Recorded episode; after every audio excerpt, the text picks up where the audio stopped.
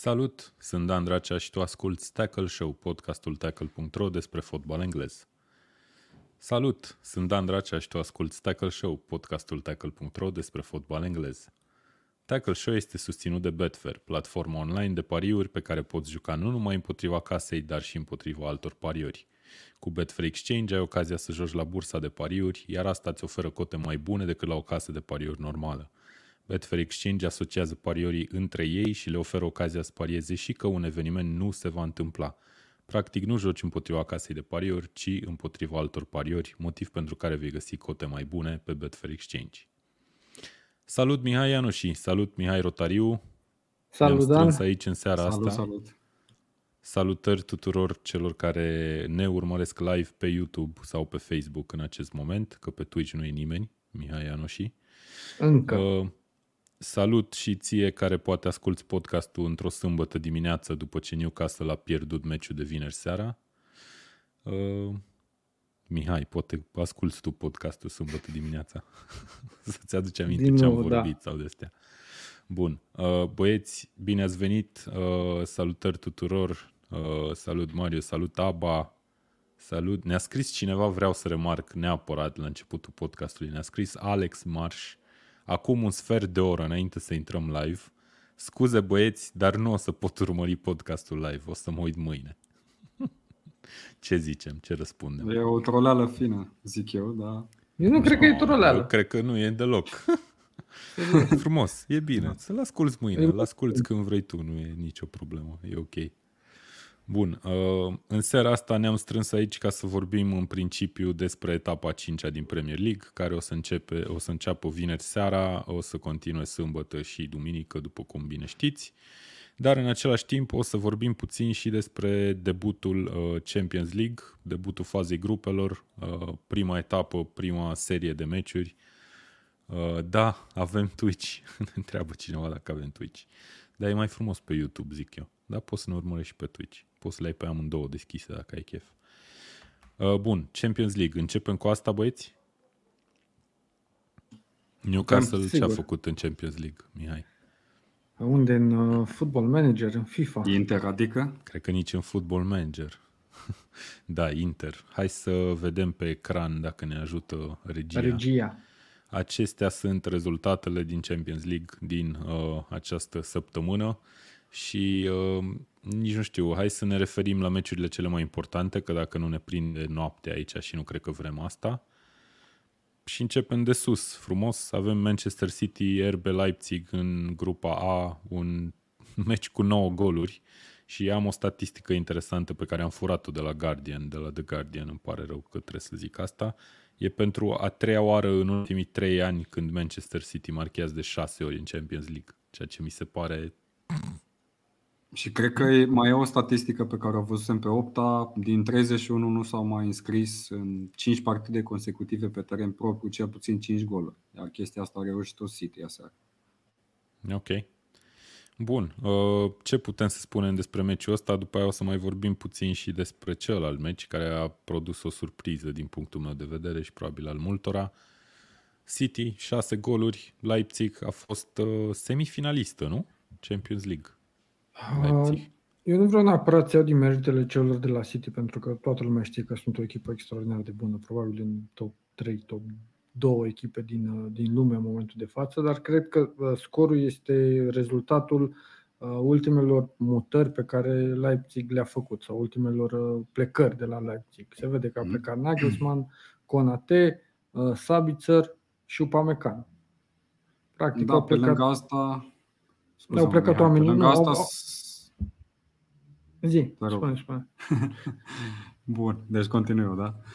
Pe lângă asta să ne, să ne aducem aminte că a venit totuși Marș acolo de la, de la RB Leipzig, un antrenor cu un puternic apetit ofensiv. Am văzut asta și în prima prezență a lui Leipzig în Champions League, atunci când a marcat Haaland pe Anfield, atunci când erau foarte aproape să, să facă o surpriză pe Anfield după ce au fost conduși. E un antrenor, cum am zis, cu apetit ofensiv. E mai puțină precizie în apărare.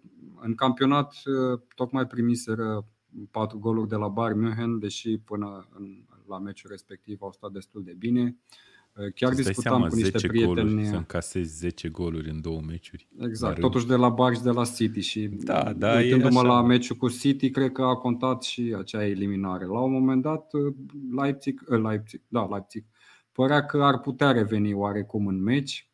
Uh, A redus diferența la un singur gol, dar eliminarea i-a, i-a îngropat definitiv. A fost un meci antrenant, un meci pentru spectatorul neutru.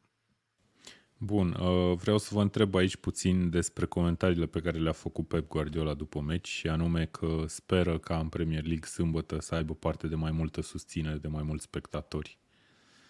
Cum putem să E ușor interpretăm ciudat. aceste vorbe?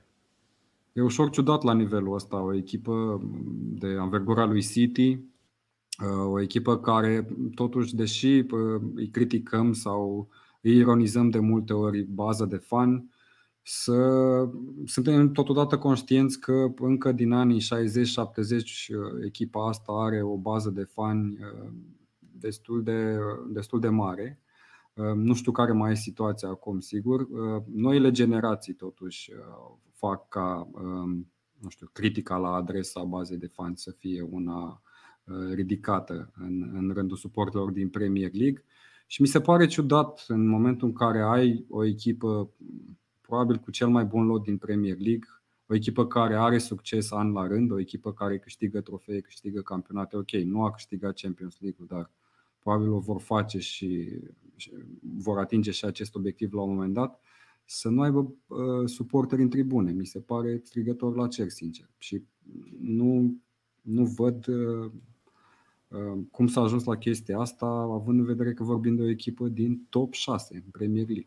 Dar au avut suporteri în tribune, tocmai aia e ideea. Adică au avut 39 de mii, chiar căutam acum, au avut 39 de mii de suporteri și vreau să văd câți au în Premier League în mod normal, dar probabil că au mai mulți în Premier League și cred că la asta s-a referit. Nu știu dacă e prima Pep. dată când uh, clubul sau cineva din club oferă un astfel de mesaj. Dacă ții tu minte, Dane, la un moment dat a fost și un scandal cu influencer care voiau să, sau au fost contractați ca să aducă fanii la stadion, să crească baza de fani nu numai în Premier League, nu numai în Anglia, ci la nivel mondial.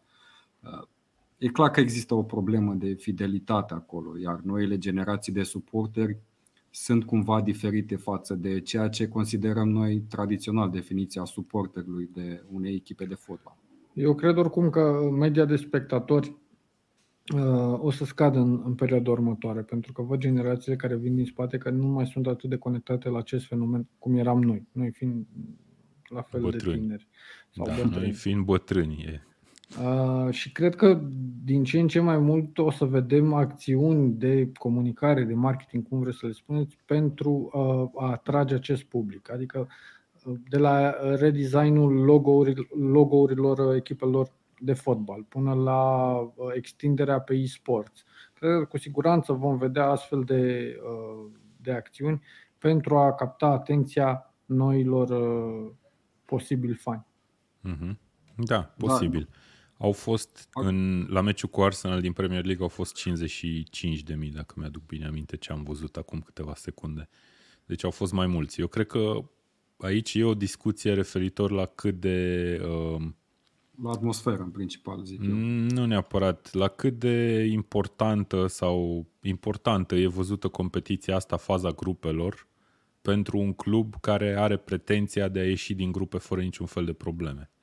Și faptul că, deși îți vine vicecampiona, nu e vicecampiona Germania, mă rog, top 3 Germania, nu e lumea interesantă, interesată să vină acolo și am impresia că nu e neapărat vorba de baza de fani, adică de cât de mare e baza de fani, ci mai degrabă de care e interesul acelei baze de fani care există. Că nu poți să zici că nu există, nu e SR Brașov. E Eu stau Manchester și mă City. gândesc că, uh, cum ar putea beneficia echipa de fani din tribune și în principiu se referă, Pep Guardiola cred că s-a referit la atmosferă, pentru că sunt stadioane în Anglia și aici încadrăm și stadionul lui City unde uh, este cam liniște, te duci cam ca la operă.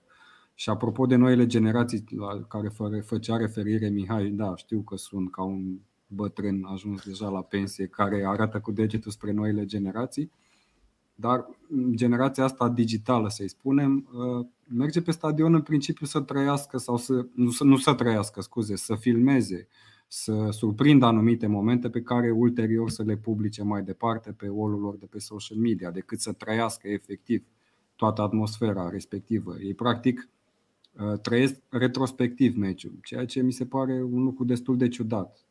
Eu nu cred că e așa. M-aș mira să fie așa. Aș fi consternat. Dar, na, s-ar putea să ai dreptate. Uh, a zis că Southampton e un adversar foarte greu și că au, sub, au nevoie de, subțire, de susținerea publicului în weekend. O să ajungem okay. și acolo. Hai să vorbim de Paris Saint-Germain, care a făcut un uh, joc poate sub așteptări și de-abia un, un rezultat de egalitate a reușit să obțină la Bruges. Uh, am avut linia ofensivă dorită de toată lumea, Neymar, uh, Mbappé, Messi sub, a subperformat linia asta ofensivă sau ce credeți eu, că s-a întâmplat? Eu aș face o paralelă și aș lega și meciurile, aș lega uh, Club Bruș cu PSG, aș lega uh, Sheriff cu Shakhtar și aș lega și uh, Young Boys cu, cu Manchester United, tocmai pentru a face uh, o referire la Superliga. Și la faptul că aceste trei meciuri sunt exemplu perfect pentru care Superliga nu ar trebui să existe. Pentru că Formatul actual al Champions League oferă șansa unor echipe pe cum Bruj, Tiraspol sau, uh, sau Young Boys să facă meciuri de genul ăsta, meciuri istorice, ocazii istorice pentru fani și pentru jucătorii respectivi, să se afirme la scară, uh, la cea mai înaltă scară din momentul de față competițională și să uh, scrie o filă de, de istorie pentru echipa și pentru clubul și pentru orașul respectiv. Clar, okay. e un, aș pune rezultatul pe seama unui, uh, nu știu, accident. Uh, valoarea e, nu știu, probabil de 10 sau de 20 de ori mai mare între cele două cluburi. Uh, probabil că încă mai trebuie făcute anumite legături și îți dai seama cât de motivați intră jucătorii celor de la Club Bruj pe teren în fața lui Messi, Neymar și Mbappé. Adică cred că ăsta da. a fost principalul factor și acolo s-a echilibrat balanța. Mm-hmm. Eu aș vrea okay. să subliniez altă chestiune și anume uh, obișnuința cu care uh, noi de fiecare dată când se face un transfer, un transfer de senzație și uh, uite la ceea ce s-a întâmplat în vara asta la PSG, consideram favoriți probabil și în continuare cred că sunt favoriți la Champions League tocmai prin transferurile pe care le-au făcut, l-au adus pe Messi.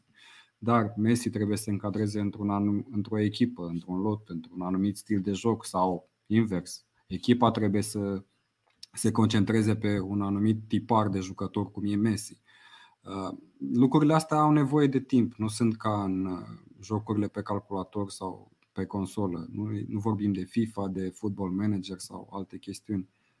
E nevoie de timp acolo la PSG ca să se sudeze lucrurile, ca uh, să se ajungă la cel mai înalt nivel de joc, individual vorbind. Uh, și ca atare, cred că rezultatul ăsta este relevant pentru situația asta. Nu te așteptai niciodată. Probabil dacă jucai FIFA, nu știu, trebuia să joci cu un super jucător, tu fiind praf la FIFA, ca să faci un rezultat de asemenea învergură, un 1-1 cu Club Bruj. Da, uite, în realitate da. nu te aștepți niciodată la așa dacă... ceva. Probabil te așteptai ca Paris Saint-Germain să câștige la 3-4 goluri diferență, tocmai pentru că Mbappé, Neymar și Messi. Uite că nu e așa. Mi-e foarte greu să cred că deși am zis și eu mai devreme că încă nu e integrat Messi, da, totuși vorbim de o diferență luată la, la fiecare jucător mare. Tocmai dacă erau două, un duel echilibrat, iar diferența nu o făcea un jucător nou venit într-una dintre cele două echipe cu nivel apropiat, înțelegeam. În momentul în care vorbesc de, de Paris Saint-Germain, care până la urmă cât are? Trei implanturi în, de la sezonul trecut da. la sezonul actual. E o diferență. Ronaldo, Donnarumma și da, Messi. Da, da. și Ramos. Uh, rămâne Ce diferența, rămâne diferența destul de mare. Aș, aș da mai mult credit celor de la Bruj și jocul, uh, jocului pe care l-au prestat aseară, A, ah, la fel cum și Young Boys, decât să nu anulează spun că, sub nicio formă efortul lor, da. Da, decât să spun că băi, Messi nu e integrat. Totuși vorbim de Messi, nu vorbim de un random mijlocaș sau Și are atacant. 20 din 20 la integration, la adaptability, ca la football manager. Mă rog, și paradoxal, cred că, cred că Messi a luat și cea mai mare notă uh, din tot lotul lui PSG, din toată echipa lui PSG. Deci probabil a făcut multe dribbling-uri, a scos oameni din joc, a dat niște pase utile, dar uite, n-a marcat și nu a reușit să dea să creeze faze de gol astfel încât Paris Saint-Germain să se impună până la urmă la o echipă oarecum de, de un nivel scăzut, hai să spun. Problema e că uh, PSG e în, e în grupă cu City și pentru un parcurs de durată în, în, uh, în Champions League și ar fi dorit să termine pe primul loc. Ceea ce acum cred că șansele lor au scăzut considerabil, mai ales City învingând la un asemenea scor a treia cea mai bună echipă valoric din, uh, din grupa respectivă. Da, mă, dar e PSG, adică și dacă termină pe 2, te ca să câștigi Champions League trebuie să învingi pe toată lumea în faza eliminatorie. Nu contează dacă dai de Bayern uh, în optimi sau dacă dai de Bayern în finală. Tot trebuie să o bați. Până la urmă, Corect. contează atât de mult. Uh, o să aruncăm o privire pe cotele Betfair Exchange după ce terminăm cu toate rezultatele mai semnificative peste care uh, trecem acum. Uh, Mihai, te-ai uitat ieri la acest uh, clasic meci european Liverpool-AC Milan, 3 la 2. Liverpool condusă la pauză, la fel ca la Istanbul uh, și iată a reușit să câștige cu 3 la 2. Cum ți s-a părut și ce, ce concluzii putem să tragem? Am văzut că Cred Klopp că... a folosit așa o formulă cât de cât rotită da, puțin. a fost primul șoc pe care l-am avut văzându-l pe Origi titular în primul rând. Am și uitat că există Origi. Mă așteptam mai degrabă poate Minamino să fie folosit acolo ca uh, jucător de schimb pentru Mane sau pentru Jota. Uh, a apărut Origi. Uh, a apărut totodată și Gomez la primul meci ca titular în centrul defensivei și jocul a arătat excelent în prima repriză, poate mult prea avântat pentru adversarul pe care îl întâlneau. Dar totuși Milan um, nu am înțeles tactica pe care a abordat-o. Era un joc mai degrabă de street football, um, se juca aproape om la om. Cam același lucru a încercat să-l facă și Leeds în meciul cu Liverpool și clar nu, nu le-a ieșit planul de joc. Um, adică Liverpool a avut foarte multe ocazii în prima repriză, putea să termine meciul în prima repriză, a ratat și un penalti, dar două desincronizări, uh, nu știu, uh, incredibile în apărare în decurs de 110 secunde, 120 de secunde, nici nu știu.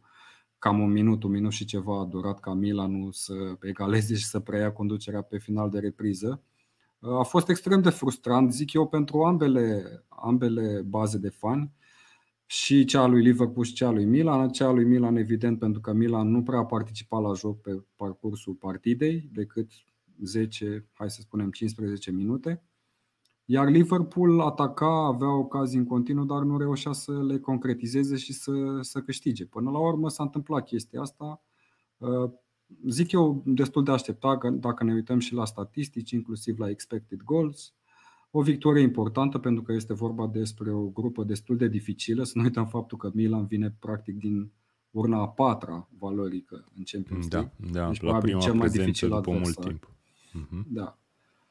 O să fie o grupă interesantă și cred că se va juca până la final, pentru că a fost un rezultat surpriză și în partea cealaltă la Porto, acolo unde echipa uh, la Porto, la, la Madrid, acolo unde echipa gazdă a făcut egal cu Porto. Da. Și va fi interesant. Porto a crescut mult în evoluție în ultimul timp și mă aștept să fie un adversar destul de dificil de, de bătut. Ok. Bun. Uh, fanii Liverpool au ieșit în număr mare aici pe chatul uh Tackle Show. Valentin ne spune că putea să fie 4-0 la pauză, că nu se supăra nimeni, corect. Aba ne spune că Liverpool putea da 6 goluri, deci da, au fost aroganți și Milan a făcut o partidă peste așteptări. Oarecum și, și Klopp a zis chestia asta, că s-au aruncat prea mult în atac și n-au mai ținut cont de defensivă, iar asta s-a văzut clar. Adică la golul egalării, dacă ne uităm la linia de mijlocaș a lui Liverpool, cel puțin erau cumva la relantii nu prea erau foarte convinși că trebuie într-adevăr să, să vină înapoi, să pună presiune pe jucătorul, pe purtătorul de balon. Uh, și ca atare s-a văzut și desincronizarea din, din apărare între Matip și Gomez, care nu au mai jucat de foarte mult timp împreună. Așa cum am zis, Gomez abia a revenit uh, ca titular. Mm-hmm. Ok, uh, așadar Atletico Porto 0-0 în celălalt meci din grupa B, după cum ai spus și tu. Grupa C am văzut un, nu, nici măcar un hat-trick, patru goluri marcate de Sebastian Aller în meciul dintre Sporting și Ajax, 1 la 5.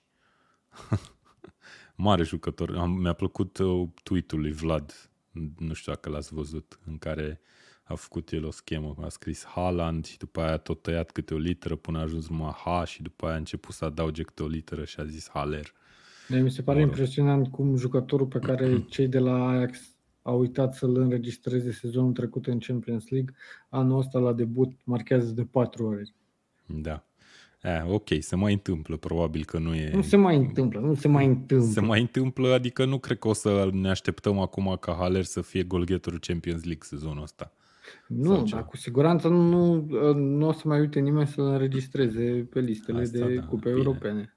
Aia chiar a fost o, probabil o problemă uh, dubioasă. Mă așteptam ca Atletico să dea gol în minutul 90 plus 18, ne spune Valentina. la cât de norocoși sunt. Da, a scăpat Liverpool. Rezultat bun pentru Liverpool la 0 la 0. Uh, bun, Beşiktaş Borussia 1 la 2 în celălalt meci din grupa C, așadar Borussia și Ajax sunt pe primele două locuri. Grupa D ne-a oferit o mare, mare surpriză, Sheriff Tiraspol, echipa despre care n-am fi crezut vreodată că am putea să o vedem în Champions League. Iată în Champions League uh, și bătând pe Shakhtar, care vorba aia e o campioană europeană până la urmă, în urmă cu câțiva ani în Europa League. Deci, na, se poate. Uh, de remarcat, uh, Cristiano, un anume Cristiano de la Shakhtar a dat două asisturi și un anume Adama Traore, despre care mi-a atras foarte bine atenția Mihai, uh, a văzut că e al patrulea jucător numit Adama Traore care joacă în Champions League. Deci e, e un nume predestinat. Champions League. Uh, am, ce am zis? Da, nu, ai zis bine. E un, da, e un nume predestinat Champions League, da. Uite, eu aș face aici o, o mică referire la Șerif ca la un uh, exemplu de uh, model de construire a unei echipe din Moldova, care, uh, vorba aia, sunt la o aruncătură de, de băți de noi, care poate să aibă succes în cupele europene și nici măcar nu vorbim de Șerif că uh, fac performanță sau fac puncte în Conference League sau Europa League. Nu, ei s-au calificat în grupele Champions League și ok, probabil că uh, au un imbold, au un hype foarte mare în momentul de față, dar uite că au, au învins un Shakhtar uh, Shakhtar care sezonul trecut și pe care eu i-am lăudat înainte de, de startul uh, grupelor, uh, un Shakhtar care a învins tur Real Madrid. Da, da, da, să ne aducem aminte că rezultate foarte bune. Și da, e, e din nou în grupă cu Real Madrid, care Real Madrid a învins la Milano pe Inter cu 1 la 0. Spune-ne tu, Mihai, aici două cuvinte, că probabil te-ai uitat la meci.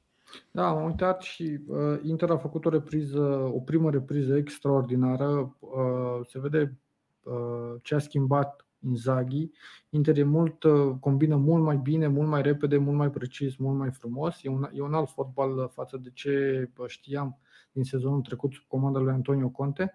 Uh, doar că au fost niște mici probleme. Uh, li s-au terminat bateriile în a doua repriză, o repriză clar dominată de, de Real Madrid simțeam că uh, e genul lui Real Madrid, o echipă mult mai pragmatică, mai matură și cu experiență la nivelul ăsta, că poate să marcheze un gol și până la urmă l-au marcat, deși un rezultat de egalitate era clar mai, mai echitabil pentru că și Inter a ratat foarte mult, iar Courtois a fost într-o formă de, de zile mari, a scos trei lovituri de cap sau două lovituri de cap și un șut uh, foarte, foarte bine.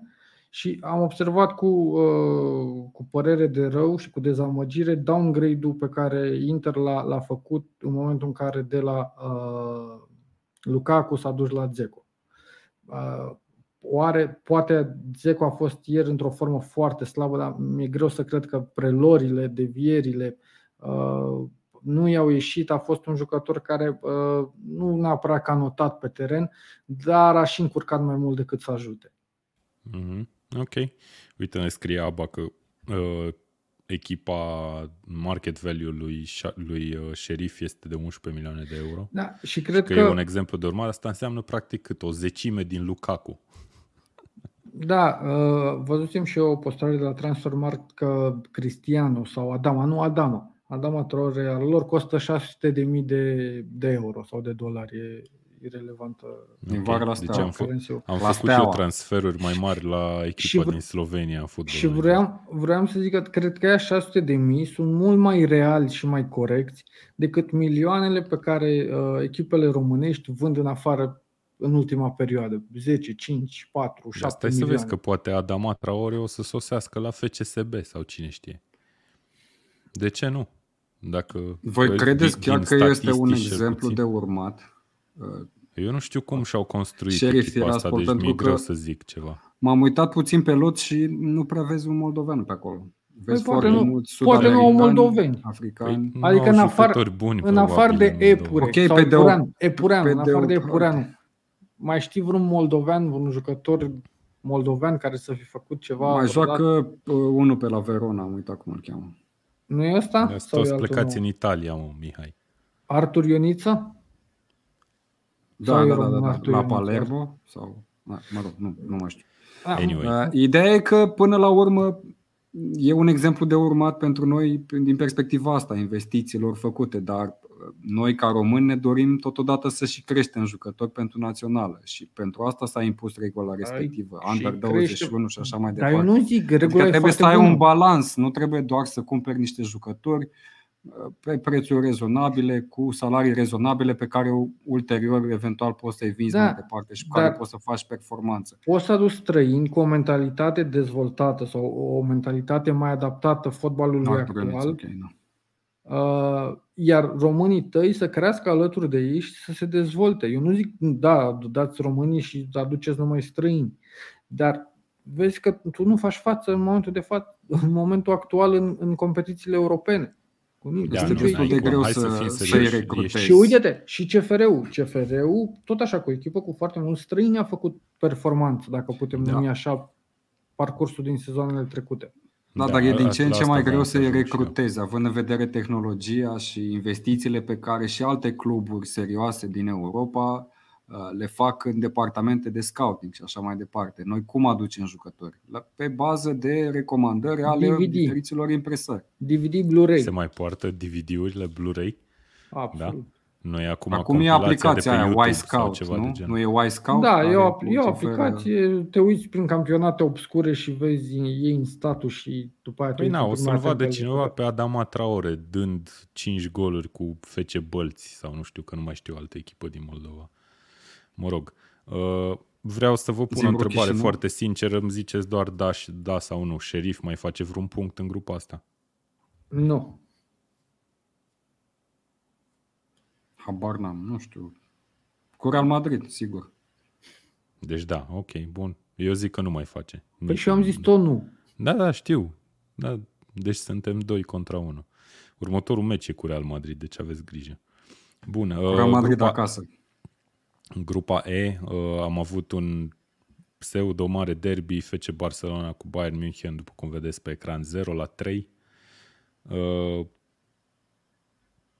t- Am adormit la pauză. m- mi se pare că e un rezultat destul de așteptat din punctul meu de vedere. Da. Nu știu exact fanii Barcelona dacă aveau speranțe mai mari sau nu, sau au un, această privire sumbră asupra echipei uh, pe care o am și eu, dar na, Bayern mi se pare că în momentul de față e o echipă ușor superior, nu ușor, superioară celor de la Barcelona. Barcelona, evident, ar trebui totuși să se califice din grupa asta, cred, dar uh, na, mai departe de optim mi-e foarte greu să-mi imaginez Eu dacă poate două, trece. două lucruri vreau să menționez despre meciul ăsta. Uh, Mă surprinde și m-a, m-a surprins la momentul în care s-a oficializat transferul lui De Jong de la Sevilla la Barcelona, De Jong pe care îl știu de la uh, Newcastle, a trecut pe la Newcastle, nu e un atacant de Barcelona, de nivelul Barcelona, nici pe departe. A avut o perioadă foarte bună la Sevilla, a marcat în finala Europa League cu Inter, cred, dar se vede că nu e din același uh, tablou cu cel puțin cu ce ne așteptăm noi sau cu cum ne-a obișnuit Barcelona.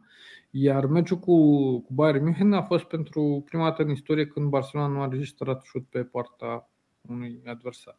În Ma. istoria E clar, ok. clar e deprimant ce se întâmplă acolo la Barcelona și în mare parte cauza este de natură pur financiară. De asta a plecat Griezmann de la Barcelona și a plecat pe o sumă derizorie având în vedere um, banii pe care s-au, care s-au plătit pe el de către Barcelona chiar cu un an în urmă. De aia a plecat Messi, nu mai există leadership acolo, Uh, este oarecum un switch de generații imperfect.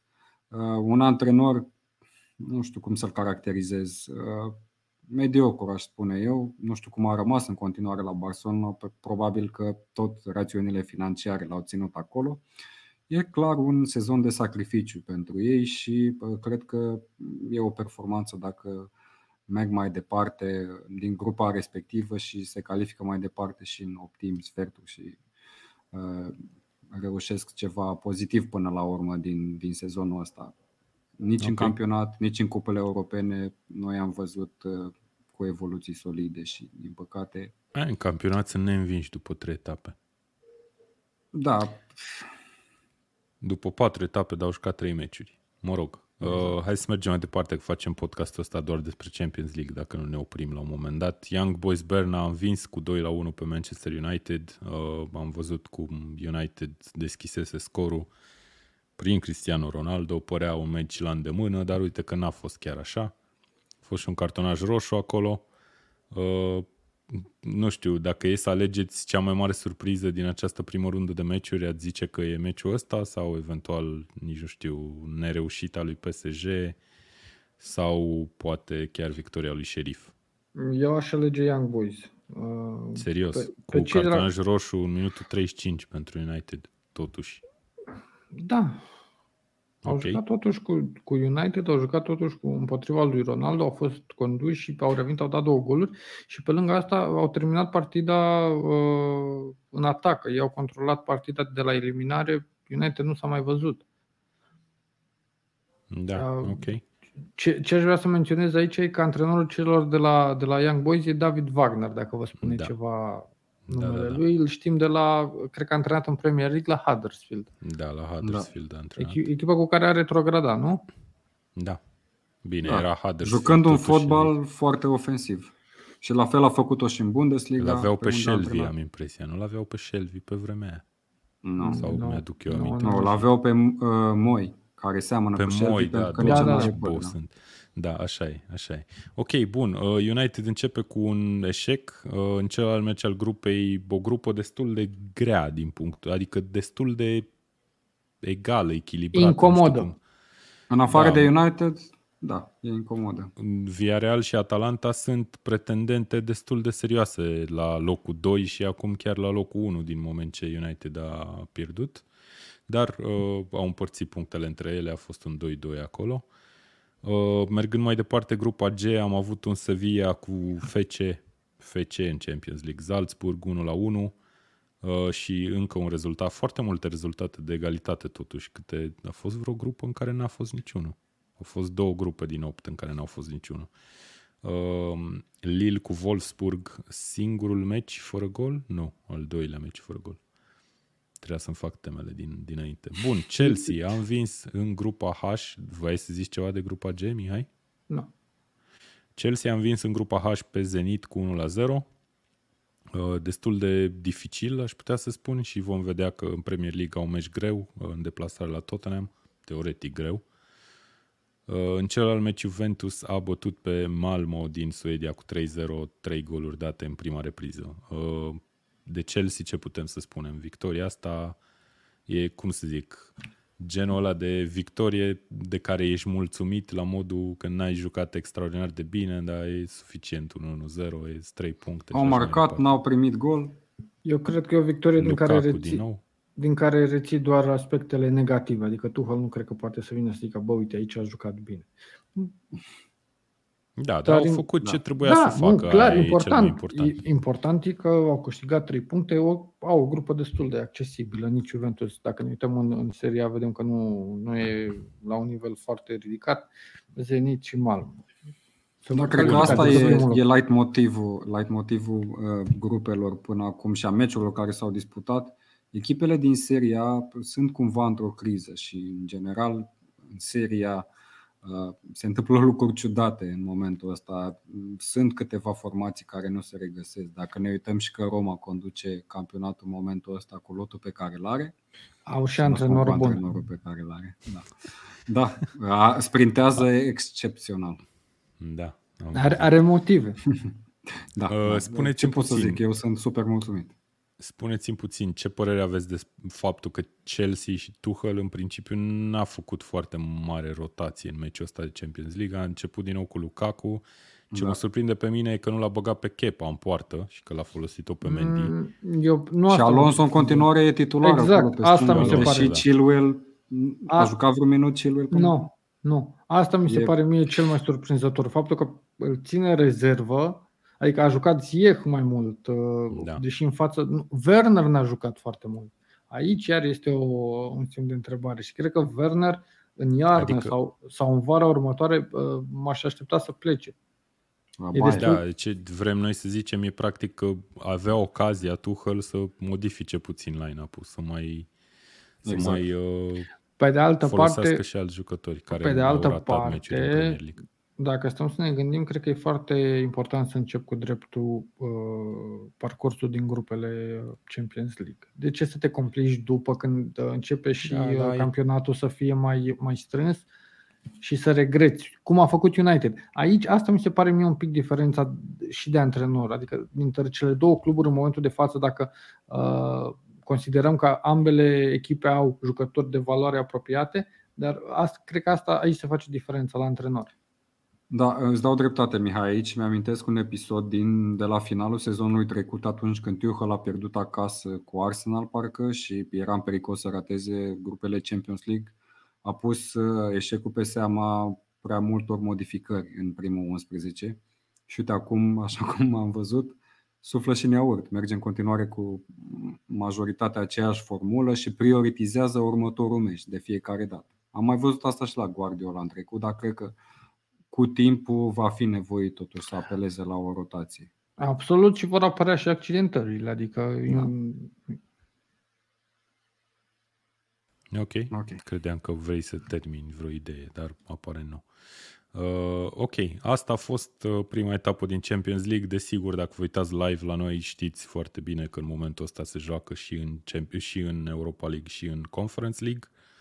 Uh, CFR Cluj o să joace la ora 10, peste 22 de minute de acum. Uh, o să încercăm să nu ocupăm prea mult din, din timpul Absolut, toți cei, dedicat care, lui CFR Cluj. toți cei care se uită sunt fani CFR. Ok, vreau să ne uităm super scurt aici la cotele de pe Betfair Exchange. Uh, ziceați voi sau ați menționat mai devreme faptul că credeți că înfrângerea sau nereușita lui, lui PSG, egalul făcut cu Bruj, uh, o să o tragă ușor în jos și că are șanse mai mici la locul întâi în grupe. Vedem că, ca și ultima dată când ne-am uitat la cotele astea de pe Betfair Exchange, care din nou sunt făcute de oameni care pariază efectiv, e un fel de bursă, uh, sunt în continuare primele două PSG și Manchester City care sunt în aceeași grupă. So, da. Poate că șansele lui PSG erau mai mari puțin decât a lui City înaintea meciurilor, nu știu, că nu m-am uitat și nu mai mi-aduc aminte cum, a, cum era acum câteva săptămâni când ne-am uitat. Dar astea sunt, uh, Bayern München e pe locul 3, Chelsea a 4 și așa mai departe. Juventus, Dortmund, Atletico, Real, după cum vedeți pe ecran. Cine, cine credeți că câștigă Champions League? Nu știu, am mai vorbit despre asta, dar ziceți un nume. Champions, nu cred că crezi, nu crezi, nu cred că crezi că Liverpool o să câștige. Nu cred, dar sper. Ok. Păi și eu sper să câștige Sheriff, Nu, mi-ar uh, plăcea. dacă e să fiu cinic și să pariez pe favoriți, așa cum am spus, PSG mi se pare că au uneltele necesare să câștige anul ăsta, dar acum a arătat cu Bruj, s-ar putea să mai aibă nevoie de timp. Mi-e frică să nu E mai aibă doar nevoie de un încă un meci. sezon ca să facă o echipă redutabilă. Da, e doar un meci, dar uite, pentru mine mi s- e foarte ciudat că Messi până acum nu a ieșit foarte mult în evidență și hai să ne gândim ce rol avea la Barcelona. El nu prea e în elementul lui în momentul ăsta la Paris. Da, rămâne de văzut, nu știe franceză, Da, cu siguranță, exact. nici engleză nu știe foarte bine. Uh, am văzut mimuri. City, City, Bayern Zici că City? și Chelsea, da, una din Eu zic că din- Bayern. Eu chiar cred că Bayern o să câștige. Dar uh, trebuie să o văd și pe City ca primă. Eu pe City și pe PSG mi se pare că stau foarte bine, obiectiv vorbind, au cu siguranță primele două șanse. Mi se pare PSG foarte ok și- cotele. PSG și Bayern au și uh, campionate care le permite să care le permit, Mihai. care le permit să, să aibă un parcurs cât mai lung și cât mai lejer în, în Champions League. Ok. Bun. Um, Hai să mergem mai departe și o să trebuiască să vă întreb ceva până schimb eu ecranul aici. Știți care e primul meci din etapa asta, din Premier League, din etapa 5-a? Cea mai transmisă echipă în România. Deci și Newcastle? Uite, da. Joacă din nou Newcastle pe Eurosport vineri. Cu Wolves? Leeds. Nu. Cu Leeds. Leeds. La ora 10 da. vineri seara o să fie prima, prima Friday Night Football, practic. Marchează ambele în ambele reprize. O, oh, doamne, uh-huh. iar începem și eu zic că cu pronosticuri. Și eu zic că Mihai, fii atent. Care Zim puțin, Mihai Ianoși, legat de Newcastle, am aflat ceva de curând și nu aflasem înainte de meciul trecut sau imediat după meciul trecut. Ce milestone al clubului a fost la ultimul meci de Premier League? Știi?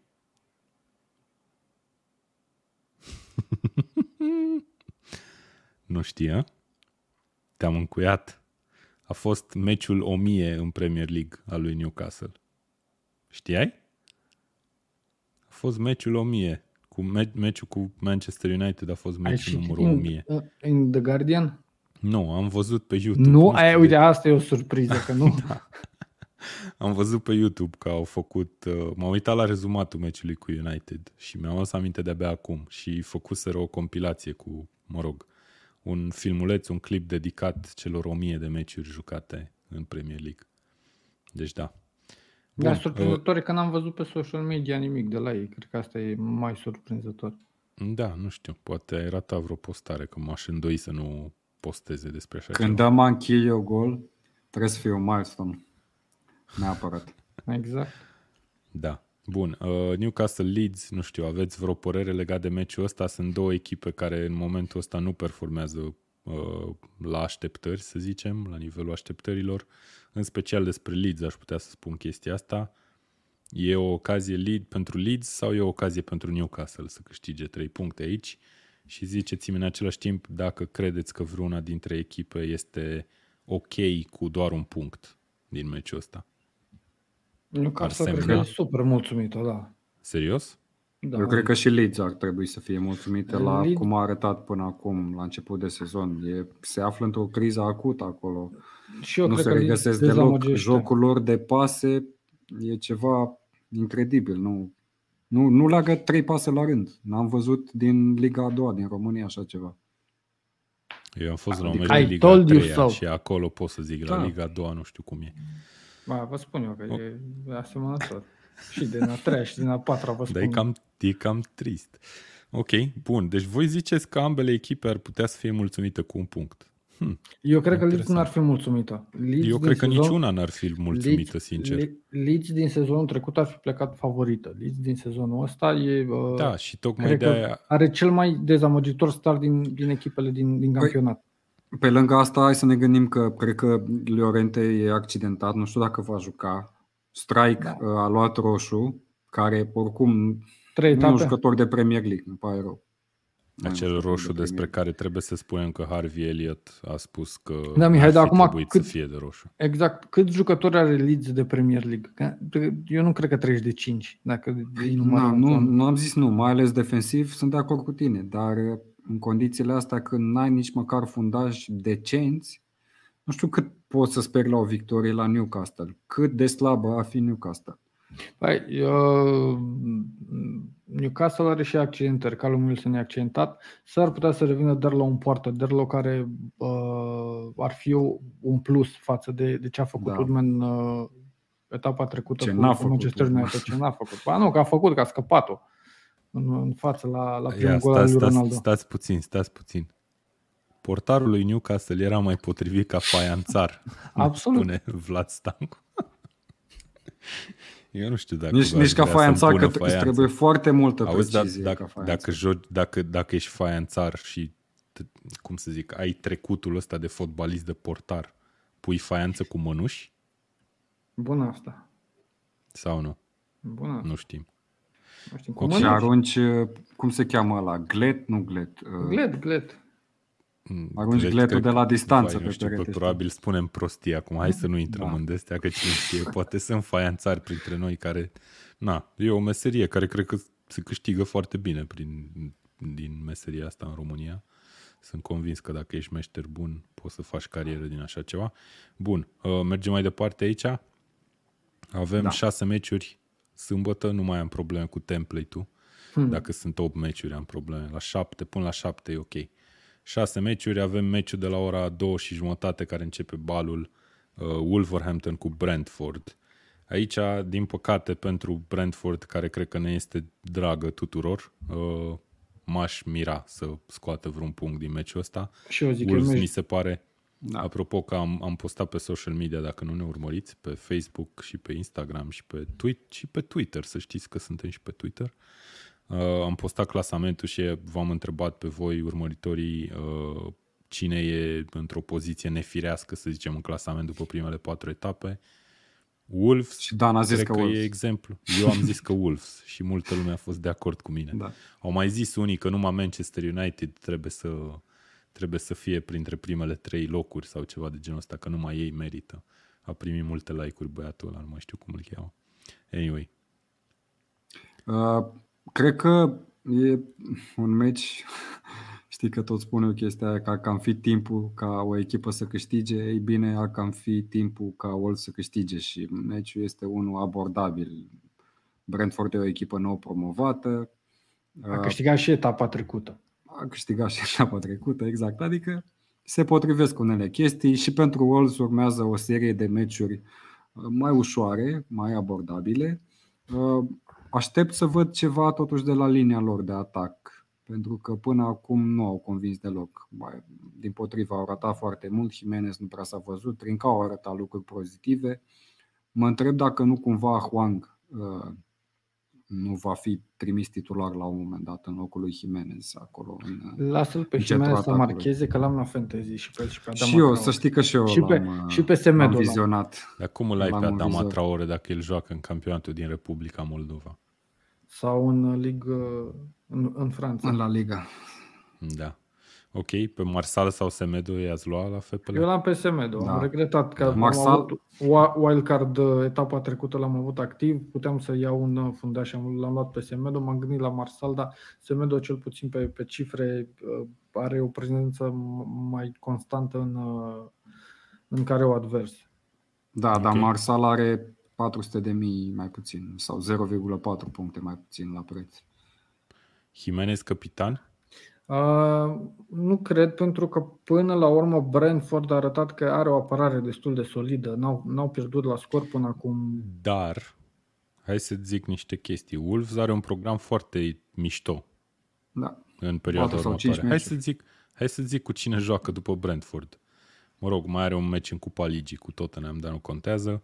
Are așa, cu Southampton, cu Newcastle, cu Aston Villa, cu Leeds, cu Everton, cu Crystal Palace, cu West Ham, cu Norwich, cu Burnley și abia pe 4, era să și zic ceva cu F, pe 4 decembrie joacă cu Liverpool în primul meci după multe etape greu, cu adevărat.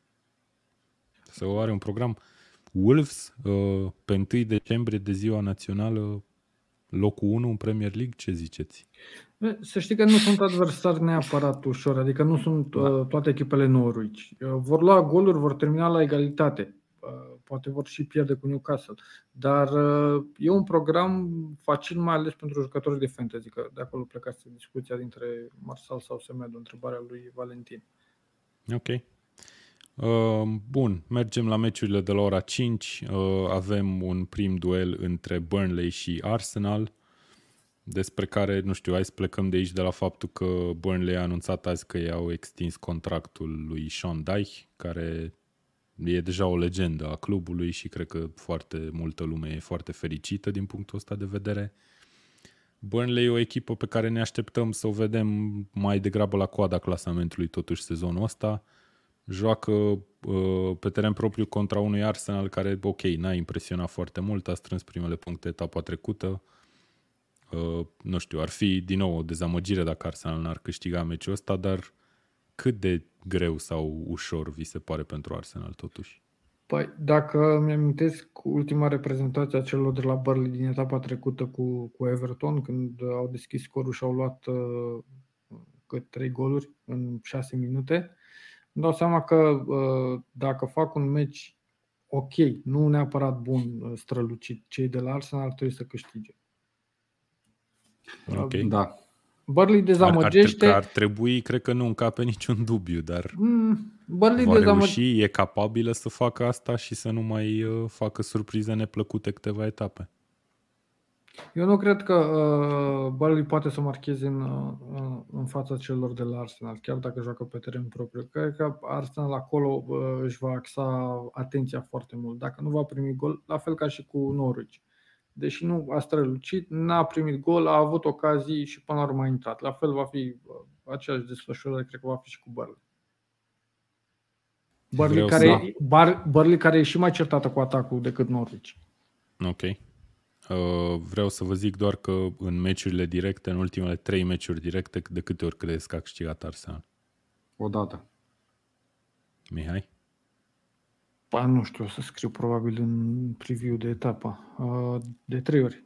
Niciodată. Niciodată? Niciodată în ultimele Normal. trei meciuri. Rip Nu a Arsenal. câștigat Arsenal. A Ar fi un timpul, unu- nu? A fost un 0 la 0 și un 1 la 1 uh, pe teren propriu și a câștigat la Londra cu 1 la 0 sezonul trecut. So, yeah. Cam asta e. Meci greu pentru Arsenal. Băi, totuși la Arsenal au revenit și etapa trecută câțiva oameni importanți acolo în echipă. În sfârșit, Arsenal are un atac pe care să-l recunoști, să-i spunem, dacă te uiți pe primul 11. Foarte bine spus. Nu știu, Eu mi re- se par ușor adică nu l-au pe favoriți. Balogun, asta vrei să zici. Da. Am înțeles. Balogun, Martinelli, deși mie Martinelli personal mi se pare un jucător excelent. Eu repet ce am Și- spus. Ne, nefolosit îndeajuns, dar mă rog, trebuie să știi și cum să-l folosești. Ce am Îl spus înainte. folosești pe stânga, nu în atac. Kind of. Așa? Uh, Repet ce am spus înainte de partida cu Norwich și cred că dacă Burnley câștigă cu, cu Arsenal, e ultimul cel de Arteta. Am înțeles. Bun. Unul dintre ei își prelungește contractul, celălalt posibil să nu-l mai aibă la capătul meciului. Iar legat de Sean Dyche, sp- sp- scria cineva acolo că îi face statuie face cu ciomagul statuie, în da. mână. Uh, Cred că își termină cariera la Burnley ca announcerul arenei. Ar fi extraordinar. Nu cred. Eu l-am ascultat într-un podcast. Mă Plâng rog, n-aș copiii zice dacă că aud. recent. Mi se pare foarte mișto așa ca personaj Da, și da, înțeleg de ce fanii lui Burnley sau fanul lui Burnley din România e foarte iubitor față de Sean Dyche, dar na. Rămâne de văzut. Hai să trecem mai departe la Liverpool, că multă lume așteaptă să vorbim despre acest meci cu uh, Crystal Palace lui Patrick Vieira. Una dintre, dacă nu chiar echipa care ne-a impresionat cel mai mult în ultimele două etape, cu egalul acela cu West Ham și cu victoria din ultima etapă, uh, întreabă Florentin Petre, așa îi spun eu, îmi pare rău, nu te cheamă Petre, probabil. Îi vine rândul lui Țimica să etapa asta? nu văd de ce, pentru că Robertson a ieșit pe picioarele lui de, de la meci. Dacă Da, nu e ok. are o Chiar în accidentare Champions League cine a serioasă, jucat clar acolo? va, va juca Robertson. Robertson a jucat. Și... Nu știu dacă Dar cineva oare- speră ca uh, un jucător de 4.0 sau 4.1 cât e Țimica să acum în Fantasy Premier League să fie titular în etapa viitoare. Nu cred că este încă momentul, încă suntem la început de sezon. Adică Klopp are alte posturi pe care uh, aplică rotația și în principal la mijlocul terenului poate chiar și în atac, pe un singur post din atac, dar în defensivă, pe benzile uh, defensive, nu prea face rotație, nu a făcut-o niciodată, așa că nu mă aștept ca Țimica să joace. Ok. Deci pot să-l vând, că și eu încă l-am. Eu l-am pe bancă că ar de două trebui să-l etape vinzi, da. la Fantasy. Ok, cum, cum vezi meciul ăsta, Mihai, cu Crystal Palace? E motiv de îngrijorare forma lui Crystal Palace din ultimele două etape? Ce crezi că ar putea să facă? Și, Uh, nu știu, o să-l vedem. Firmino încă nu e apt, nu? Sau Nu, o nu, să-l nu, vedem? nu. Știi ce o să spună? A Mihai? revenit la antrenamente. Ia Ok. okay. ce o să spun. O să spună că e un meci pe care uh, Liverpool domină, sunt adversarii superiori, valoare de partea cormoranilor, dar mingea Dar e nu se rotundă știe niciodată. și s-ar putea să se termine egal și în cel mai rău caz să piardă. Ceea ce Ok. okay. e logic și nu greșesc cu nicio virgulă, dacă aș spune așa, dar uh, da, este de apreciat și este o surpriză uh, forma lui Crystal Palace. Nu mă așteptam uh, de la un antrenor uh, ca Vieira să-i aducă la forma respectivă, mai ales că au și niște, sau mă rog, anticipam noi că o să aibă niște probleme de lot, având în vedere că a fost un exod de jucători acolo la, la Palace. Uh, dar Liverpool este în formă și asta ne dă încredere fanilor lui Liverpool eu mizez pe o victorie. Îmi place că Mihai zici că e purtător de cuvânt când exact. vorbește. Ne dă încredere. Avem, eu nu, eu nu înțeleg pe fanii cred. care nu vorbesc la persoana întâi despre echipa cu care țin, sincer. Știu că un, unora li se pare ciudat, dar eu așa o să vorbesc tot timpul. Sunt nu, dar mi se pare că vorbești la plural. Asta mi se pare foarte amuzant. Că zici de noi, ca și când tu ești liderul comunității sau ceva de genul ăsta. Noi cei de la Liverpool, că la Liverpool este e echipa, e staff-ul, e, e reprezentantul fanii. suporterilor Liverpool la, la Tackle Show. Da. da. Sunt, uh, okay. cum îi spune, abonat uh, sezon de sezon. Da, uh, sincer mă aștept la o victorie, nu văd mari probleme pe care să le pună Palace pe Enfield pentru că Liverpool a controlat toate meciurile pe care le-a jucat până acum, inclusiv în campionat și în cupele europene. Este într-o formă bună, deși se aplică principiul rotației, lucru pe care nu l-am sesizat în sezoanele trecute, la fel de acut cum se întâmplă acum. Uh, nivelul de joc nu scade și asta este îmbucurător. Sper să nu mai Înseamnă apară că aveți lot Spre deosebire de ce zic experții de la Tackle Show în fiecare ediție că Liverpool n-are lot. Zim și mie, Mihai Iano, și Salah e o opțiune da. bună de capitan la fantasy etapa asta? Cea mai Stati- statistic vorbind, da. Da? Ok. Da. Să știi no, că încă... De fapt, răspunsul corect e că statistic Salah e cea mai bună variantă de capitan, punct. În tot jocul, cred că... Îl lași capitan pe viață, mm. practic, ca la portar faci, nu? Îl iei pe Sanchez. Atât timp cât nu este accidentat sau nu joacă împotriva celor de la Newcastle, da. Am înțeles.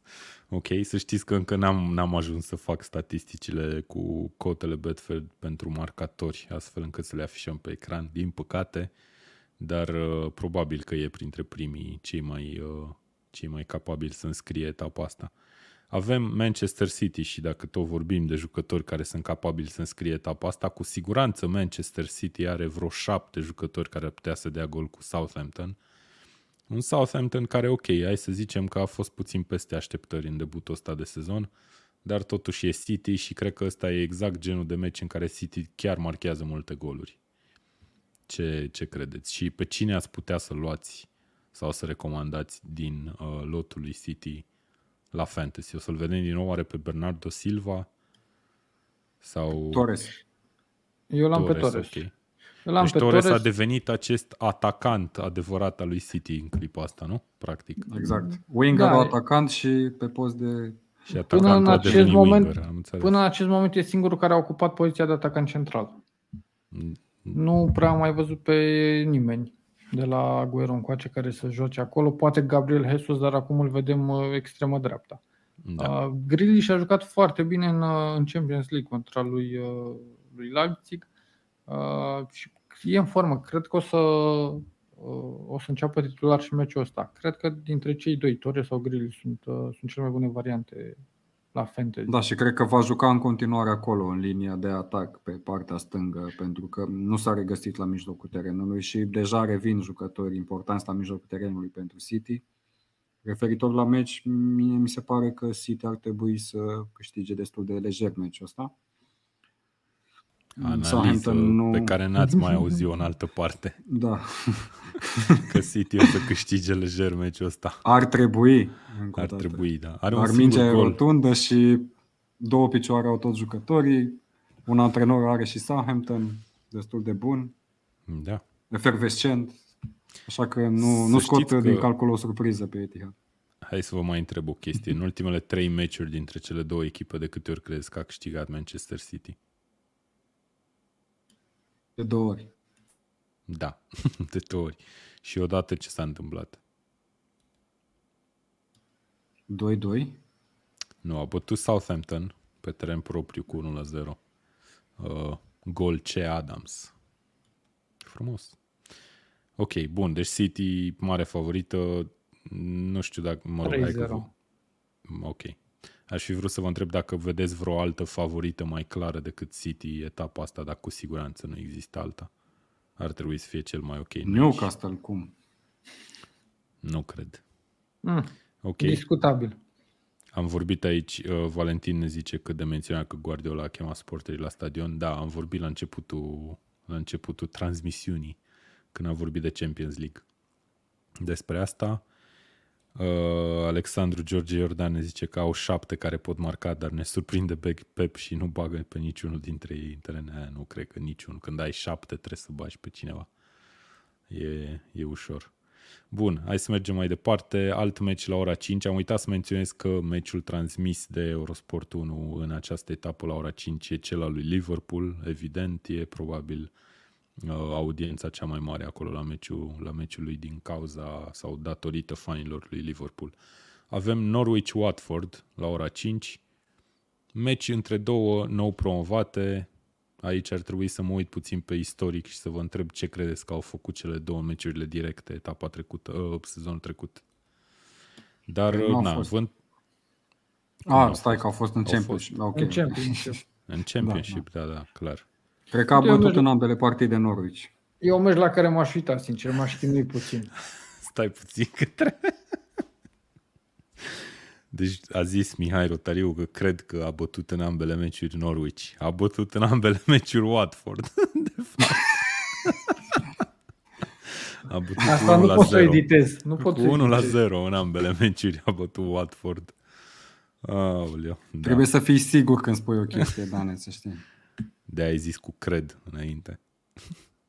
ok, în meciul ăsta pe cine vedeți favorită? Că am impresia că Norwich nu știu, mie mi se pare că de fiecare dată când a promovat, Norwich a fost cumva pe cai mari, dar când a ajuns în Premier League a fost uh, păi, umilită din toate părțile. Norwich, Norwich cred că are 14 înfrângeri consecutive în, uh, în Premier League și se apropie ușor, ușor de recordul celor de la uh, Sunderland.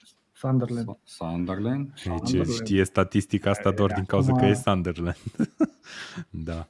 Uh, Hai că o să caut chestia asta, că m-ai făcut curios. Dar păi nu, așa e. Ora 14, ora partida cu numărul 15. Mamă, e groaznic să pierzi atâtea meciuri în decursul a două sezoane, adică... Mm.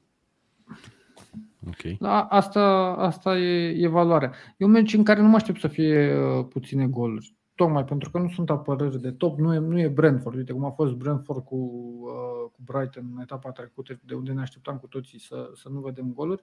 Aici e un meci în care, mai ales dacă se va marca rapid, cred că putem vedea lejer uh, 3 goluri, 3-4 goluri. Sunt da, echipe putea... care sunt, sunt disperate, practic. Adică e șansa lor să câștige 3 puncte acum cu Watford. Dacă nu, nu bate pe Watford, pe cine să bată? Dacă Watford nu bate Eu pe Norwich, zice pe cine să bate. Dacă, dacă Watford nu bate pe Norwich, pe cine să bată? Pe Aston Villa nu joacă, mai joacă o dată cu pe Newcastle. Cu ea. Da, eu dacă aș fi parior, clar n-aș ști ce să pun dacă ar fi să aleg între un, una dintre echipele respective să pariez pe ea. N-aș spune că ar câștiga niciuna. Ambele, ambele. Va fi un egal cu goluri. Cine va fi mai inspirat în fața porții, pentru că, așa cum a spus și Mihai, defensivele sunt super rarefiate. Da, sperăm la un meci cu goluri, deși o să mă uit la Liverpool. Atunci când o să mă uit la Match of the Day, sper să văd un spectacol al erorilor okay. și al reușitelor deopotrivă. Bun, uh, nu știu, nu facem matematică aici, nu știu, x2 and 2 plus, da, ok, știu ce înseamnă asta, da, da. făceam mișto. Uh, Sunderland e și... pe cai mari în League One, ne spune Stilenju, E bine, e, nume, e un nume comun. Uh, locul 1, după uh-huh. 6 sau 7 meciuri, 5 uh-huh. victorii, o înfrângere. Ceva, ceva fin. Așa a fost și sezonul e, trecut. Golaveraj doar plus 5. Așa au fost deci, și sezonul trecut și n-au făcut nimic. Da? Ia, hai să mm. Ce șanse le dai ca din 4, sezonul... Okay. Ce șanse dai ca din mm. sezonul viitor să jucați în aceeași ligă? Da, infime. Zero, cred. Adică să promoveze și Newcastle să retrogradeze. Da, da, nu știu ce să zic. Ok. Uh, bun, mai avem sâmbătă încă un meci, după care trecem la ziua de duminică și tragem linie. Aston Villa Everton. Un meci pe care probabil la începutul sezonului l-am fi așteptat cu mare interes. Probabil că și acum l-am putea aștepta cu mare interes, dar e transmis, am impresia... Nu? Da, da, da, e tra- da. Uh, da, cred că trebuie să dau un scroll aici în jos, nu mai știu care e tabul da, e, este transmis, evident că e singurul meci de la ora șapte jumate. Uh, Dacă nu e Dakarul. Nu e, nu e, ăla e iarna. Sau echitație. Uh, nici echitație, da, la aia nu mă pricep. Nici. Ok, Aston Villa Everton. Mie mi se pare că echilibru între cele două echipe cumva s-a schimbat ușor de la începutul campionatului. Am impresia că pe Villa o așteptam să joace ceva mai bine și cred că în realitate s-a întâmplat puțin invers până acum. Dar Valoric... e un meci e un meci interesant în care s-ar putea să se răstoarne cumva din nou balanța sau să o vedem pe Vila demonstrând valoric, forță. Valoric, în momentul de față, Vila este peste, mai ales că calver lui este accidentat și probabil va mai lipsi încă două săptămâni de, din weekendul ăsta încolo. Iar da, Vila, un trup, din ce am înțeles. Uh, știu că asta era problema cu care a venit din, dar nu e rupt, are ceva dureri. Nu, nu e rupt, e o chestie care se vindecă doar în timp, dar acum accidentarea a fost uh, la ceva mușchi, la, la picior, da. nu e la deget. Nu. Uh, a revenit Watkins la Villa și l-am văzut foarte bine. Villa a jucat uh, excelent împotriva celor de la Chelsea, chiar dacă au luat uh, bătaie cu 3 la 0. Au jucat foarte bine și doar Mendy, într-o formă de, de zile mari, a făcut ca Villa să nu marcheze pe, pe terenul celor de la Chelsea. Everton la fel a făcut un meci foarte bun, doar că i-au și câștigat și au întors rezultatul. E un meci la care personal o să mă uit și îl aștept cu interes. Sunt două echipe care de la Everton mă așteptam să joace mai bine defensiv. Nu o face pentru că a luat gol în fiecare etapă, mai ales l-am și pe Dinie și mă bucur nespus de mult că s-a întâmplat chestia asta. N-a dat nicio pasă de gol, nimic. Vila joacă bine, e un meci la care mă aștept să, să văd goluri și să văd un fotbal ofensiv plăcut ochiului. Mm-hmm. Nimic okay. în plus de adăugat. Nimic în plus de adăugat. Un meci frumos, ofensiv, 15 goluri în acest meci. Vedem care o să dea numărul impar și care o să-l dea numărul par. Uh, mergem mai departe, avem trei meciuri și duminică și începem cu Brighton-Leicester. Uh, două echipe din nou, aici e o, e o echipă de, de la care poate că nu ne așteptam la foarte multe, dar e destul de sus în, uh, în clasament, în în uh, Brighton. Iar da. Leicester, da. o echipă care poate că n-a demonstrat la fel de multe precum ne așteptam. Un Vardy care, ok, a dat golul acela în, prima, în primul meci, în prima etapă, după care s-a cam stins. Uh, nu e televizat meciul ăsta, mai avem unul la, tot la ora 4 uh, sâmb- duminică, ce părere aveți despre duelul dintre Brighton și Leicester? Sunt pescăruși contra vulpi. Dacă ar fi să le lăsăm într-un țarc, ce credeți că s-ar întâmpla? Ar Serios. fi plin de gunoi în țarcul respectiv. Adică tu zici că se echipe slabe sau ce? Nu, că ambele, da, am înțeles, mă rog, înțeles. pasărea și animalul respectiv serios, dacă, sunt dacă, cam gunoiere. Dar păsările nu sunt animale, Mihai. Da, corect. Aoleu, Serios, dacă un, pescăr, un pescăruș cu o vulpe, da, ce, hai, ce s-ar hai întâmpla? Hai un pic mai departe, hai peste. Ok, lasă-mă pe mine să mă gândesc, dar ziceți voi de Păi pescărușul e, un, e o pasăre care adună și mănâncă gunoi, mănâncă orice. Iar vulpea este unul dintre cele mai mizeria animale, să zic așa. Asta vine, vine Animal Planet peste noi, închide, ne da. banează. Uh, vorbind despre, despre cele două echipe, mie mi-a plăcut Brighton în acest început de sezon. Uh, clar au super format cu mult față de ce ne așteptam. La Leicester, sincer, mă așteptam exact la evoluția pe care... Da, da, da. Exact la evoluția pe care au avut-o până acum. Nu cred că Leicester va mai prinde nici măcar șansa de a spera la un loc de Champions League anul ăsta. Uh, trebuie să, mă rog, nu știu care o să fie rezultatul până la final, dar i-aș vedea sincer, dar foarte sincer, ușor favoriți chiar pe Brighton în meciul ăsta. Uh, Tocmai prin prisma faptului că joacă acasă, eu mă gândesc că felul... nu se află într-o formă extraordinară. Eu mă gândesc în felul următor. Vestergaard la un moment dat va fi integrat 100% în, în echipa celor de la Leicester. Leicester care e o echipă ce știe să profite foarte bine de, de minusurile adversarilor.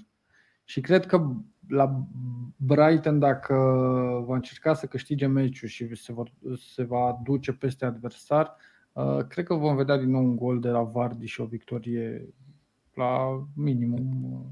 Dintr-o contră te gândești la modul ăsta? Da, depinde foarte mult cum va Brighton cum va juca. Dacă va fi echipa care va prelua inițiativa, Leicester e favorită din punctul meu de vedere. Uite, adică da, nu i-aș e- scoate pe Leicester acum să piardă chiar toate meciurile. Da, nu sunt la nivelul de anul trecut, da, nu Mhm. au făcut transferuri importante, da, au probleme în apărare. Da, pedigriul lor de echipă care bă, bate echipe de mijlocul, de mid-table, bă, rămâne. Nu știam că Ok. vulpile consumă pedigree. Tackle Show, doamnelor și domnilor. Da, uite, uh, foarte interesant ce zici tu legat de cum o să joace fiecare și obicei. încercam să încercam să găsesc acum puțin o statistică a posesiei din ultimele lor meciuri. În ultimul meci jucat în martie 2021 la Brighton, Leicester a avut posesie 64%, mult, foarte mult. Mult. Pen- Da. pentru un meci pe care Brighton l-a jucat pe teren propriu și să mă mai uit la încă unul la Leicester acasă în tur a fost 54%, deci mai puțin. Dar uh, da. Probabil că nu, nu știu, s-ar putea să nu reușească Brighton să-și imprime jocul chiar așa ușor în fața unei formații ca Leicester. Dar da, o să fie interesant de urmărit. Doar că nu putem să urmărim, fiindcă joacă Manchester United, derby ale echipelor cu numele United în cap, în coadă. Bun asta. Uh, West Ham, o echipă bună până la urmă și un meci destul de greu pentru Manchester United, îmi, îmi uh, imaginez, dar cred că e un meci, mai ales după înfrângerea din Champions League, pe care Solskjaer și, nu știu, Ronaldo și toți ceilalți jucători care pot fi influențați de venirea lui, o să aibă un avânt cumva în plus pentru a-l câștiga, mă gândesc. Crezi că s-au dus la dușuri și în loc de apă caldă au f- a fost apă rece? Ca să putem spune că au avut un duș rece după înfrângerea cu Young Boys? Mm, Da, da, ar putea să fie. Și cred că dacă aș fi fan West Ham, m-aș teme puțin de meciul ăsta. Eu mă tem, pentru West Ham este primul uh, match, uh, primul test uh, care o să fie oarecum definitoriu pentru tot sezonul. Este meciul în care Antonio, uh, golgheterul celor de la West Ham, nu joacă. Este suspendat, Da. a luat roșu uh, în ultimul minut din uh, ultima etapă și nu Mhm. va juca. Sunt foarte curios cu cine va, uh, David Moyes pe cine va folosi acolo, pe Bowen, Ce bun ar fi un Sebastian Aller, nu? absolut. Absolut. După patru goluri înscrise în Champions League, Ah. dar nu-l mai ai. Eu Cred că și West Ben Ham- Rama poate să joace pe post de atacant și a mai și Ben Rama- jucat la Brentford. Da. Da. Nu cred că l-am văzut vreodată jucând atacant. La West Ham cu siguranță nu. nu Nici nu. la la West Ham Brentford nu. nu l-am văzut niciodată jucând atacant. Poate nu în cred. pereche de, de doi. S-ar putea Mm. Brentford să fi jucat cu doi atacanți. Adică cel puțin Da, acum așa a Ben jucat, Rama au cu același. Buemo, parcă l-am mai văzut. Da. Nu cred. Înainte să vină Tony. Deci ca Watkins cu un Buemo. Și Watkins, da. Da.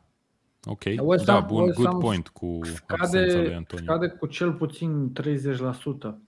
Uh, United vine după o victorie clară cu, cu Newcastle 4 la 1, unde au primit gol. Nu, nu pot să spun că au avut emoții, dar per total nici jocul echipei nu a strălucit. Uh, United a câștigat cu niște execuții uh, și cu individualități meciul cu, cu Newcastle și pe greșeli de portar. Uh, și după un duș rece, așa cum spuneam, cu, cu Young Boys, clar au un pic de demonstrat și uh, e un meci pe care trebuie să-l câștige. Dacă vor să fie acolo în, în primele poziții, să rămână acolo, în fața unui adversar care poate să încurce orice echipă din, din, top, uh, din top 6, uh, United trebuie să calce un pic uh, accelerația și să fie echipa mai bună. Da, eu sunt curios de formațiile pe care ambii antrenori le vor trimite în meciul ăsta pe teren. E clar că cei de la West Ham n-au cu cine să-l înlocuiască natural pe Antonio, care paradoxal nici el nu e un atacant natural de gura porții. La Manchester United mă întreb dacă Solskjaer va face schimbări în registrul tactic al echipei, în formația pe care o va trimite pe teren.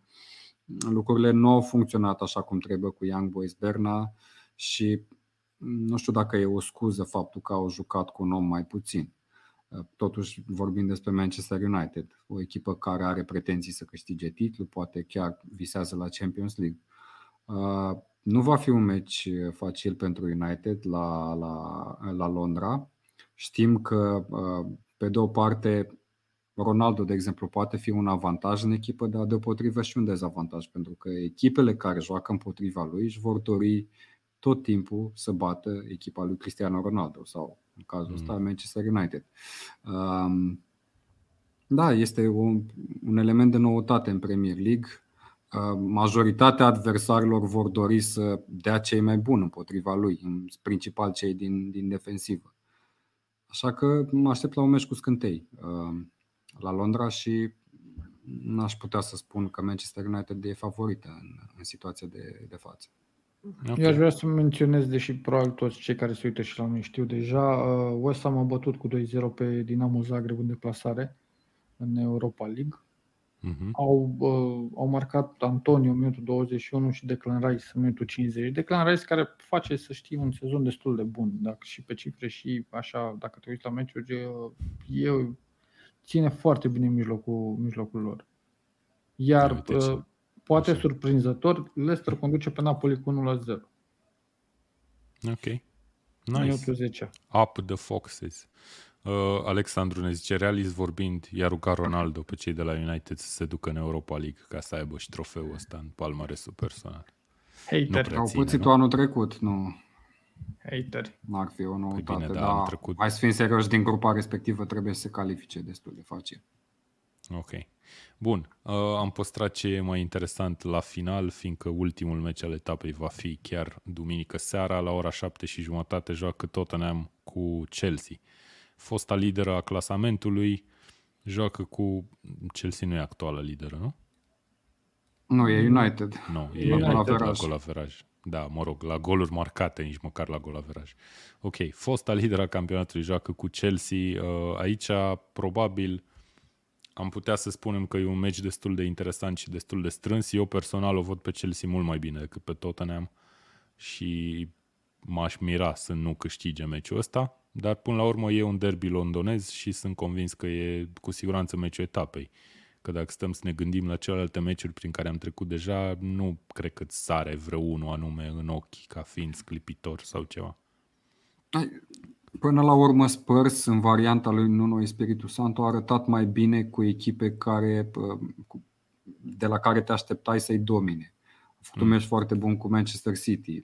E Da. din nou cazul în meciul cu Chelsea. Uh, S-ar putea să vedem o echipă care se închide foarte bine. Nici Chelsea nu știu dacă se descurcă extraordinar în momentul în care este nevoită să dicteze tempoul unui joc. Uh, Vedem ce se întâmpla. Până la urmă și Spurs are niște probleme în apărare. Tanganga cred că este suspendat. Uh, Eric cred că- Dyer uh, a ieșit accidentat. Acolo cred că e problema. Acolo cred, pentru Da. că Tanganga e suspendat, a luat roșu uh, total meritat, dar uh, Dyer era un jucător cu experiență. Acum nu e uh, Sergio Ramos sau uh, Virgil van Dijk, dar pentru Spurs e Bine, pe acolo. depinde, e- de, depinde și de natura accidentării. Momentan, în Fantasy Premier League, cel puțin spune ceva un knock. Knock înseamnă lovitură Da, și ar putea da. juca în principiu. Mă uit, în mă uit principiu nu, a în fost, următorul meci. nu a fost în lot uh, în meciul din Conference League cu Da. Ren. Acolo unde Spurs a făcut 2-2. Mă dau scorul și minut. Teohare Coca Costa. Da, vedem la, la conferința de presă de, cu o zi sau o două înaintea meciului care va Mai fi facem starea un live lotului după lui- conferința de presă. lui Spurs, dar în principiu, hai să fim serios, Chelsea e favorit la ce s-a jucat până acum. Uh, Singurele speranțe ale lui Tottenham se referă la un joc defensiv foarte precis și poate la șanse de contraatac, dar și acolo unde îți lipsește Son, un jucător am văzut- excelent de contraatac. Dacă nu ne știu ce raportăm, șanse ai să dacă câștigi ne sau raportăm să la faci rezultat meciul, pozitiv. la meciul lui Palace cu la meciul lui Spurs cu Palace, rezultatul din partida cu Chelsea pare destul de, de evident, pentru că uh, Spurs a jucat foarte rău. Da. Nu, nu a avut șut pe poartă, nu a construit, uh, iar Palace a iit uh, atâtea goluri de la Palace, e o problemă acolo. Fără Dyer, fără Tanganga, jucători care Bine, a fost o cădere acolo cu 10 oameni, o cădere efectiv la final de meci. Ai luat 3 goluri acolo, dacă iei un gol, e posibil să mai iei, știi, efectiv că nu mai ai ce să Da, faci. știi uh, celebrele, celebrul poeme, e posibil să o dai, dar e posibil să o iei. Da, măcar să te aștepți să vezi un, un Spurs care atacă și care, ok, se termina 6-3, cum a făcut uh, City cu, cu Leipzig. N-ai văzut chestia asta. Mhm. Îl vezi pe Kane care a revenit în echipă, e- nu Păi a cu cine marcat. să tace, da. Cu Kane. Acum, cred că Kane, în Harry- momentul ăsta la Harry Spurs, la Spurs uh, este mai important în jocul echipei Son decât e Kane în momentul ăsta. Kane fără mingi utile pe contraatac nu poate face absolut nimic de unul singur. Iar Sau Son cu- cu explozia lui putea scoate oameni, oameni din joc foarte facil și Uite. dădea ba- baloane utile acolo în gura porții de unde Kane se pricepe cel mai bine, poate după Ronaldo, Nu știu, să o bage nație. nu știu dacă mai țineți minte discuția pe care am avut-o noi sezonul trecut, tot la Tackle Show, în care discutam despre uh, stilul de uh, joc și contraatacul pentru uh, Spurs și dacă ei au jucătorii să joace altceva, să dicteze ritmul unei partide și că de fapt ce juca Mourinho atunci contraatacul este uh, cauzat de efectiv de jucătorii pe care îi are la dispoziție. Păi da, Și dar ve- făcuse și transferul Mourinho în sezonul ăla, jucători ca Bergwijn și Ab- uite că n-au, Absolut. n-au Acum reușit. îl vedem pe Nuno Spiritu Santu care joacă totuși cam același lucru și Da. lumea are alte așteptări. De ce avea alte așteptări de la un... Pentru că și Wolves, Wolves uh, cu Nuno Spiritu Santu, cel puțin în primele sezoane, era, un, uh, era o echipă de contraatac. Wolverhampton. Nu era o echipă care să dicteze uh, posesia sau să dicteze uh, cursul jocului. Mhm. Da, cam așa e, într-adevăr. Ok, ne întreabă lumea de son, practic, când revine, când o să-l vedem înapoi. Cam o lună era perioada de indisponibilitate. O Da, lună nu știu, asta eu- acum o eu- săptămână. Hmm. Uite, nu știu nici Uh, pe, sper să pe văd fantasy acum cum ce era scrie dat. pe aici. Uh, we don't know when he will be available. Cine a Se, zis? zice, se zice că potential return ar putea să fie chiar etapa asta, dar nu cred. Șansele sunt foarte, foarte mici și probabil că nu o să-l vedem pe son. Bun, deci aici toți trei o vedem pe Chelsea pornind ca favorită, nu?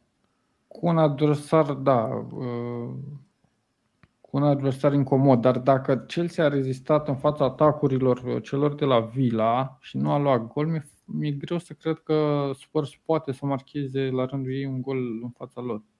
Acum Ok. rămâne de văzut dacă Chelsea poate să, să le dea gol celor de la Spurs și să câștige meciul. Ei, eu vreau să te mai întreb pe tine o chestie referitor la Lukaku. Lukaku l-am văzut titular și în Champions League. Câte meciuri pe sezon poate să ducă? Toate. Poți să-l bagi meci de meci de două ori pe săptămână tot sezonul? Uh, Și să-l mai scoți prin minutul 70 din când în când? Ceva de Încerc să genul mă ăsta. amintesc dacă la Inter uh, sărea meciuri, dar nu, probabil că doar că atunci când chiar a avut o accidentare sau o lovitură. Sau când vrea el, nu? E genul de jucător care vrea să fie tot timpul acolo, mai ales că vrea să demonstreze, are o echipă în spate care poate să-l propulseze uh, în, în top uh, 3 cei mai buni atacanți din, uh, din lume și atât timp cât poate fizic, el nu va sta, nu e jucător care să vrea să fie odihnit. Ok. Bine, băieți. Plus că în momentul de față Chelsea e cam, s-a, s-a făcut dependența asta de Lukaku, oarecum. Echipa Da, e da, poate construită cu vârful... Faptul că îl vezi marcând meci de meci probabil te face să, să zici asta. Bă, Nu asta, ci ca și stil de joc. Acum deja când ai un jucător ca Lukaku și echipa E joacă punct cu... fix și de acolo începi cu construcția primului 11, nu? Sau Da. ceva de genul ăsta. E primul, primul jucător pe care, Și- căruia îi faci drag and drop la fotbal. Și dacă manager. ne reamintim discuția pe care am avut-o, bă, nu știu, acum o oră legată de Chelsea și faptul că Tuchel nu a schimbat nimic în Champions League cu Zenit, Mhm. clar nu o să schimbe cu, cu Tottenham. Ok. Bine băieți, păi uh, asta a fost asta a fost podcastul nostru de azi sau emisiunea video de azi. Vă mulțumim celor care uh, ați stat alături de noi și ne-ați comentat atât live. Vă mulțumim și vouă care ascultați peste, nu știu, o zi, două uh, podcastul ăsta. Mersi Mihai, mersi Mihai. Uh, nu uitați tuturor, uh, toți cei care ne urmăresc pot, pot apăsa butonul de like pe YouTube, fiindcă ne ajută foarte mult uh, în algoritmul YouTube să apărem și altor microbiști ca și voi. Uh, și nu în ultimul rând, uh, mulțumim, uh, da, vedeam aici un mesaj și nu știam ce să zic.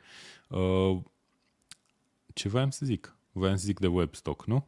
Uh, am primit o știre destul de neașteptată, dar în același timp foarte fericită. Ieri seară am fost nominalizați la Webstock, care este uh, un, să zicem, concurs care evidențiază, I don't know, lucrurile fain făcute, more or less, din online românesc, uh, la categoria Best Independent Publishers, dacă nu mă înșel, Publications sau Publishers, nu mai știu exact.